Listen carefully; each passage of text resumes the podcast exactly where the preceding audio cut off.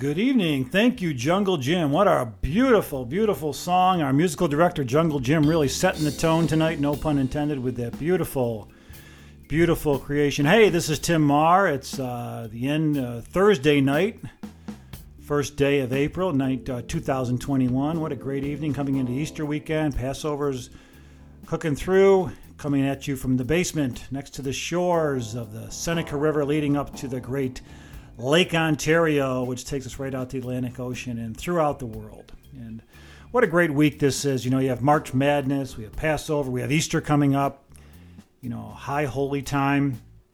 But it brings me back to a time when I was uh, 11 years old in 1970. 11 years old in 1970. And uh, my sister had brought home a double set rock opera titled Jesus Christ Superstar. In 1970, Jesus Christ Superstar came out, and seeing that theaters wouldn't back the production, Andrew Lloyd Webber and Tim Rice then decided to put out a double album set, which produced two top 40 hits. Jesus Christ Superstar was a combination of rock and performance, a rock opera. What an oxymoron when you think about it, when you think about those who attended opera and what they thought of rock and roll. What a complicated, beautiful piece of art Jesus Christ Superstar is. On many levels, it tells the story of the passion and the crucifixion of Jesus Christ through rock and roll. You know, and it's it's really more powerful when you take a look at the beautiful music, again producing two hits, the extraordinary music written by Andrew Lloyd Webber, who went on to gain fame with more fame and notoriety with Phantom of the Opera, and Tim Rice and his lyrics, which are actually an adaptation of the Bible. I believe that Jesus Christ Superstar is more powerful than those that were reading on Palm Sunday and reached more individuals than those reading on Palm Sunday. And the power of Jesus Christ Superstar was the makeup of the whole rock opera. You got to go back 2,000 years and you got to take a look at who is this guy, Jesus Christ, who is walking around the planet, uh, this rebel, this rebel rouser, as they say in Jesus Christ Superstar. You know, put him into today's today's, you know, uh, let's, let's make them contemporary. So, you know, here in this day and age, you have some guy traveling around the country. We'll say traveling around the country because he wouldn't be walking around the country. He'd be traveling around the country preaching against the establishment, preaching love and peace and forgiveness. That's what the dude's preaching. Now, who's his supporters? Who's backing him? Who's backing this guy? 12 fishermen so we'll, we'll, we'll, we'll pretend these are the guys off uh, the Discovery Channel's Deadliest Catch. So he's got the guys from the Deadliest Catch backing him as he's going around the country challenging the establishment, not, you know, all pieces of the establishment in society that we value, in a society that values possessions and power and, and fame, you know, and all these things – this guy's coming around backed by the fisherman from the deadliest catch. Oh, yeah, that's right. His mother's traveling with him. Oh, and a prostitute. He has a prostitute. what would you, what, where would he be on the news? He'd be somewhere on the news, but he certainly wouldn't be somebody who we would be, or I would argue the churches would not be supporting either.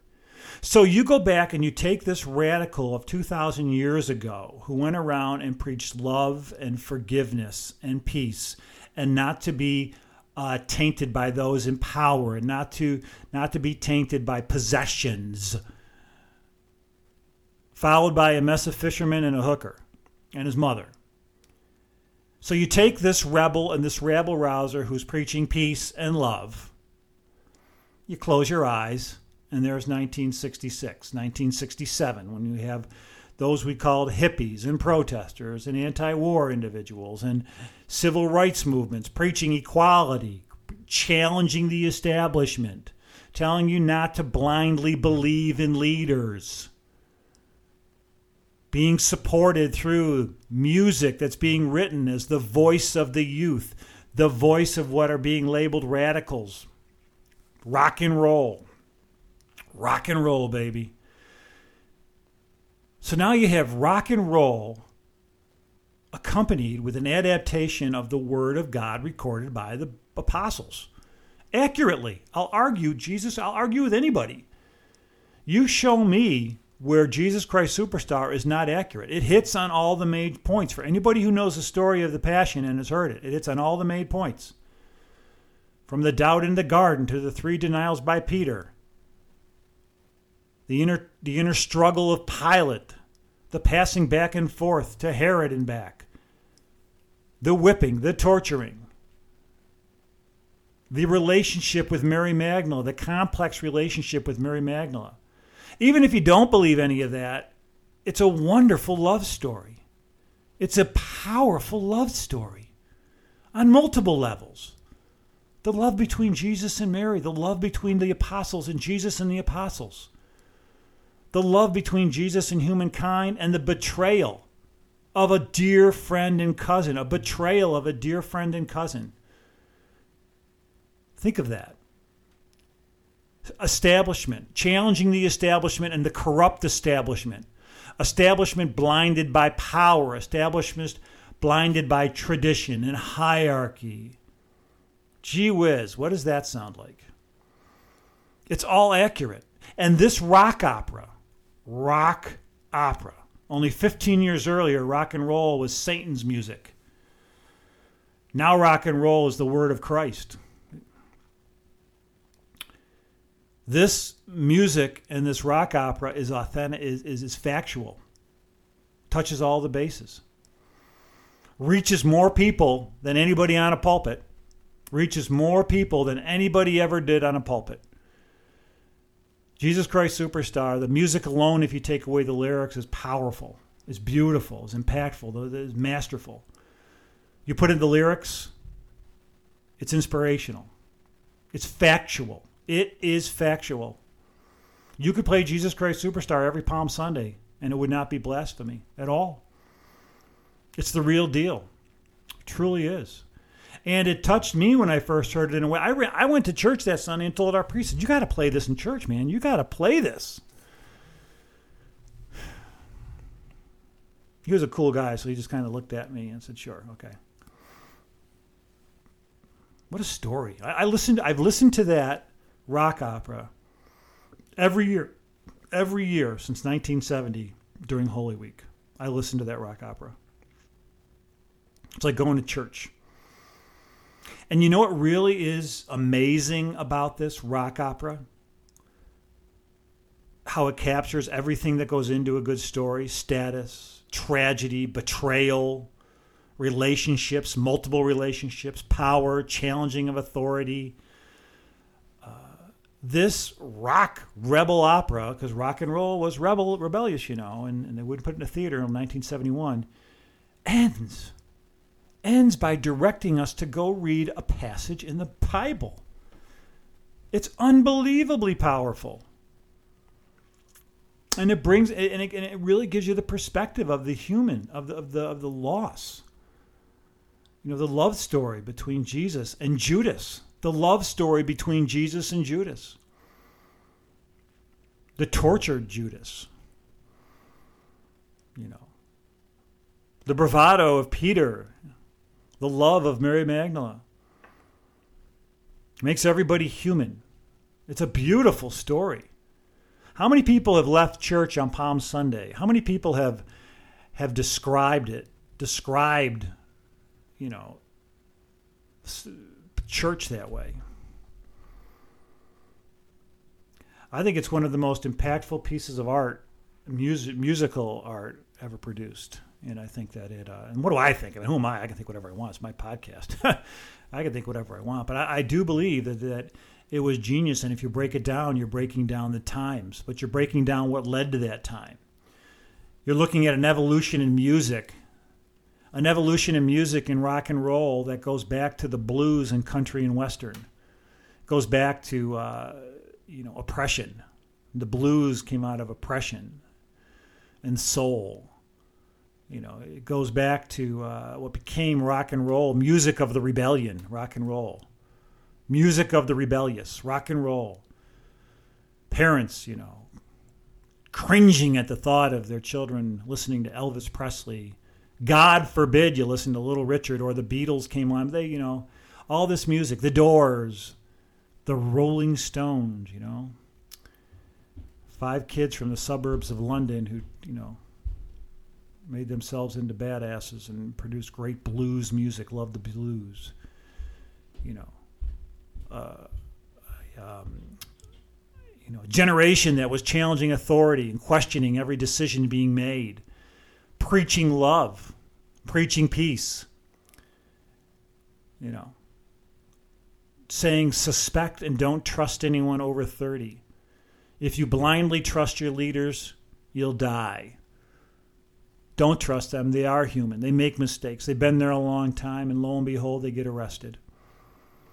This music of rebellion, this powerful music, a combination of, a gener- you know, generation of music that came out of passion, rock and roll, evolved from 1960s, from the February 7th arrival of the Beatles into New York City through their performance on February 9th of the Ed Sullivan Show to the rest of the British invasion, invasion to the protesters, to the other bands that were created out of that, to the rallies in Chicago, those that preached peace, those radicals that were, that were told by us from establishments that they were troublemakers, they were drug addicts.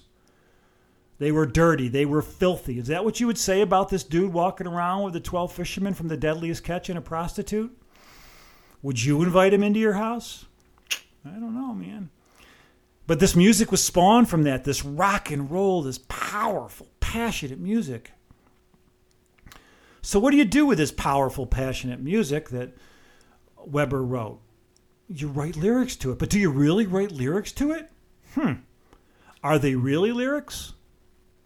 Or are they simply an adaptation of a story that's been told for over 2,000 years? It's an adaptation of Tim Rice on the gospel. It's an adaptation of that story put to rock and roll in the oxymoron of a rock opera. How can you, how can you have a rock opera, son? I don't know Italian. How can I have a rock opera? Oh dear, honey, they're having a rock opera. One of the greatest musicals ever written, without question takes that message of peace and love, takes the message of that story to individuals who we normally wouldn't even give it two cents, give it two seconds. But because of the passion, because of the characters, because of the writing of that, creates a powerful, powerful, powerful story, impactful for generations to come. I listen to it every year. I said that. I think it's a perfect example of the power of music and the power of writing, and when you combine the two. And to boot it all, where does it loop you back to? It loops you back to the Bible at the end. You're actually, when you listen to Jesus Christ Superstar, the, the double set album, at the very end, when they play the instrumental song at the end, which is, is a classical, I believe, string arrangement, uh, you're reading the Bible. you're reading the Bible. I guarantee you that half the people who read the Bible after that Jesus Christ Superstar never opened a Bible in their lives you know. But they opened the Bible at the end of that show, end of that record, end of that rabble rousing rock and roll, Satan playing, trouble making music, establishment challenging music. What do you think the established hierarchies in all the churches and religions would do if this hippie walked into town, if this long hair walked into town with his 12 fishermen from the deadliest catch and his prostitute and his mother today, what do you think they would do? Would they welcome him into their church? Would they say, I'm sorry, we're closed? Would they say, Oh, I'm sorry, you know, you're you're you're you're preaching, but you're not, you know, you're not you don't have the credentials to do that. You don't have the credentials to talk about love and peace. By the way, look out for your cousin. He's going to throw you under the bus. I love that rock opera. I just love the music. You know, the music's fantastic alone. But Holy Thursday, it's Holy Thursday, and uh, I'll be cranking up Jesus Christ Superstar tonight, and I'll crank it up tomorrow night, and I'll listen to it for the for the great music, and I'll listen to it for the uh, wonderful story, and I'll appreciate the impact that art has, and how art and how the modern uh, genre of rock and roll was able to capture a story that was 2,000 years old. Speaking of great music, here comes Jungle Jim. I hear him right now telling me to get out of here. This is Failing Up. I'm Tim Mahar coming at you from the banks of the Seneca River, feeding out into the Great Lake of Ontario. If you ever get a chance, visit a Great Lake. They're like uh, land bound oceans. They're really incredibly beautiful and large. They are great. Lake Ontario leads right up to the St. Lawrence River, the St. Lawrence Seaway. And it's a seaway because it's a way that takes you to the sea. And it'll take you right out to the Atlantic Ocean and anywhere you want to go in the world. Anywhere I, walk out my front door and get into a little dinghy across the street if I had one, I can go anywhere in the entire world in a matter of years. But right now, I guess I just have to settle my voice getting around the world. So, you know, wishing everybody a happy celebration this week Easter, Passover, whatever you may choose or not choose to celebrate. And this is Failing Up. Have a great, great, great, great week.